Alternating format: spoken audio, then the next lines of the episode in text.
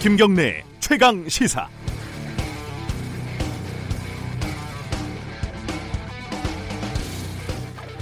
안타깝게 숨진 가수 설리 씨 사건과 관련해서요.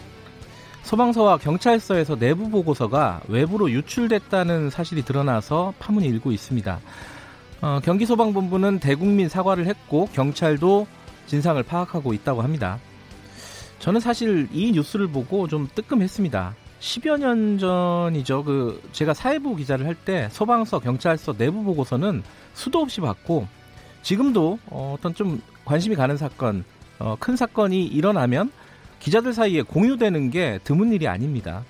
어, 설리 씨 관련된 보고서도 저도 공유를 받았으니까요. 어, 정부기관과 기자들 사이에 오래된 정보 유통, 유통 관행이라고 할 수 있는 건데요. 아마 이번 일도 기자들 사이에서만 그 정보가 유통이 됐다면 뭐 아무 일도 벌어지지 않았을 겁니다. SNS 같은 쪽으로 퍼지면서 일이 커진 거죠. 어, 이제는 관행이라는 말이 변명이 되지 않는 것 같습니다. 정부기관의 공문서가 아무 기준 없이 외부로 유출되는 것은 당연히 문제일 수밖에 없으니까요. 어, 최근에 언론의 검찰 취재 방식을 둘러싼 알릴레오와 KBS의 다툼도 사실 관행이라는 이름으로 지속돼 왔던 정보 유통 방식, 취재 방식을 어떻게 바라보냐 이 차이 때문이라고도 볼 수 있습니다. 문제는 이거를 어떻게 해결, 해결을 하냐인데 무조건 정보를 통제하는 것도 능사는 아니고 하던 대로 하겠다 이렇게 고집하는 것도 멍청한 태도죠. 많은 것들이 변했고요. 언론에게도 보다 원칙적인 것들이 요구되고 있습니다. 언론도 많이 달라져야 할 겁니다.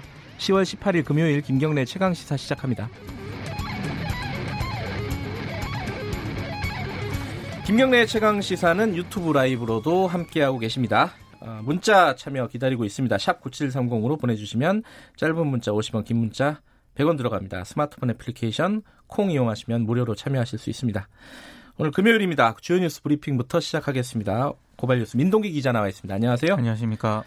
어제 그 국정감사가 대검이 피감이었어요. 기간기간 네. 윤석열 총장이 음, 나왔는데 여러 가지 뭐 기사가 나왔습니다. 좀 정리 좀 해보죠.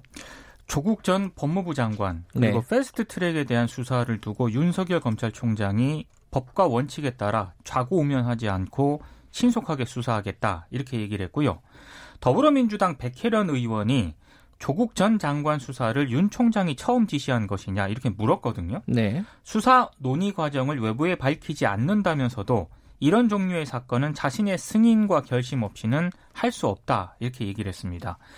여야 의원의 패스트트랙 수사에 대한 질문에도 어, 수사를 제대로 하지 못할 하지 못할까 걱정하지 마시고 어떤 사건이든지 법과 원칙에 따라서 엄정하게 수사하고 드러난 대로 하겠다 이렇게 답을 했습니다. 네. 한겨레가 자신이 그 건설업자 윤중천 씨로부터 수차례 접대를 받았다 이런 의혹을 보도를 하지 않았습니까? 네. 이에 대해서 윤 총장은 사과를 받아야겠다. 자신의 개인 문제가 아니라 네. 검찰 기관의 문제다. 해당 언론사가 취재 과정을 다 밝히고 공식 사과를 같은 지면에 해주면 네. 고소 취하 여부를 제고해 보겠다 이렇게 답을 했습니다.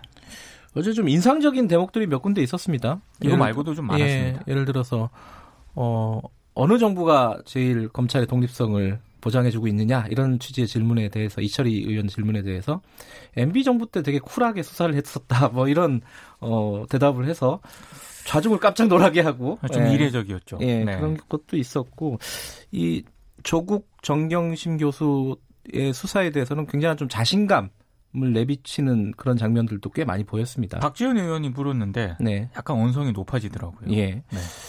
어, 특정인을 보호하려고 하는 거 아니냐. 네. 오히려 박지원 의원에게 반박하는 그런 모습도 보이고요.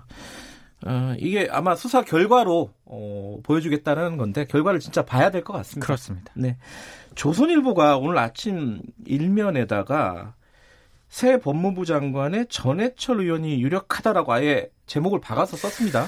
실명을 언급을 했고 일면에 게재를 했거든요. 네. 어, 청와대가 현재 전해철 의원에 대해서 다방면의 검증을 진행을 하고 있다고 보도를 했고요. 네. 민정수석실 검증이 끝나는 대로 다음 주에 전해철 의원을 법무부 장관에 지명할 것이다. 네. 이렇게 지금 보도를 하고 있는데 이 조선일보 보도가 맞다면 박지원 의원 있지 않습니까? 네. 아 정말 직업을 좀 바꿔야 되지 않을까 싶습니다. 박지원 의원이 전해철 의원이 어, 적절하지 않느냐라는 말을 여러 번 여러 차례 했습니다. 지금까지. 네. 어, 청와대에서 전해철 의원을 이렇게 검증을 하고 있는지 이 브리핑 끝나고 어, 오늘은 고민정 청와대 대변인 연결을 하는 시간이 있거든요. 네. 이걸 물어볼 건데 대답을 안 해주겠죠? 어쨌든 물어볼 겁니다. 아, 조국 장관 사태 이후에 이 미성년자 논문 어, 요 문제가 좀 약간 사회적인 문제가 됐잖아요. 이거 네. 어, 교육부에서 조사를 한 결과가 나왔죠. 이제 특별 감사 결과가 어제 이제 발표가 됐는데요. 네. 서울대 등 7개의 대학의 교수 11명이 자기 논문 15건에 자녀 등 미성년자를 공동 저자로 부당하게 등재한 사실이 확인이 됐습니다. 그 15건은 이제 좀 부정행위에 가까운 그렇죠. 사례고 실제로 미성년자 논문은 뭐 수백 건에 달하는 훨씬 거죠. 더 많습니다. 예. 서울대 수의과대 이병천 교수 등 5개 대학의 교수 7명은 자신의 논문이나 학술 대회 논문집에 미성년 자녀를 저자로 올렸습니다. 네. 교육부는 대학 편입 때 해당 논문을 활용한 이병천 교수 아들의 편입 취소를 해당 학교에 요청을 했고요. 네. 또 이병천 교수 아들의 서울대 수의과대 대학원 입학 과정에 이 교수가 개입했는지를 확인하기 위해 검찰 수사를 의뢰할 예정입니다. 네. 그리고 중앙대 등 두 개 대학의 교수 4명은 지인의 미성년 자녀 등을 논문에 저자로 올린 사실이 드러났는데요. 교육부가 올해 5월 50개 대학으로부터 자체 조사 결과를 넘겨받아서 교수 87명이 자기 논문에 미성년 자녀를 저자로 등재한 사실을 확인을 했습니다. 네, 어, 어제 롯데 신동빈 어, 회장의 에, 판결 확정 판결이 있었습니다. 어떻게 정리가 됐죠? 징역 2월 6월에 이제 집행유예가 확정이 됐거든요. 그러니까 네. 2심 판결을 그대로 확정을 했습니다.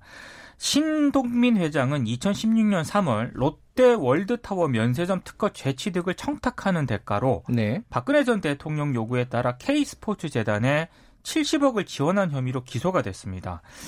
근데 대법원이 어제 이제 판결에서 좀 주목해야 될 게요. 네. 신동빈 회장을 박근혜 전 대통령 쪽 강요에 의한 피해자가 아니라 네. 뇌물 공여자라고 원심과 음. 다르게 판단을 했거든요. 네. 그런데 형량에 대한 판단을 하지 않았기 때문에 원심의 양형이 그대로 유지가 됐습니다. 재벌 봐주기다 이런 비판도 나오고 있습니다. 네, 어, 뉴스 브리핑은 여기까지 듣겠습니다.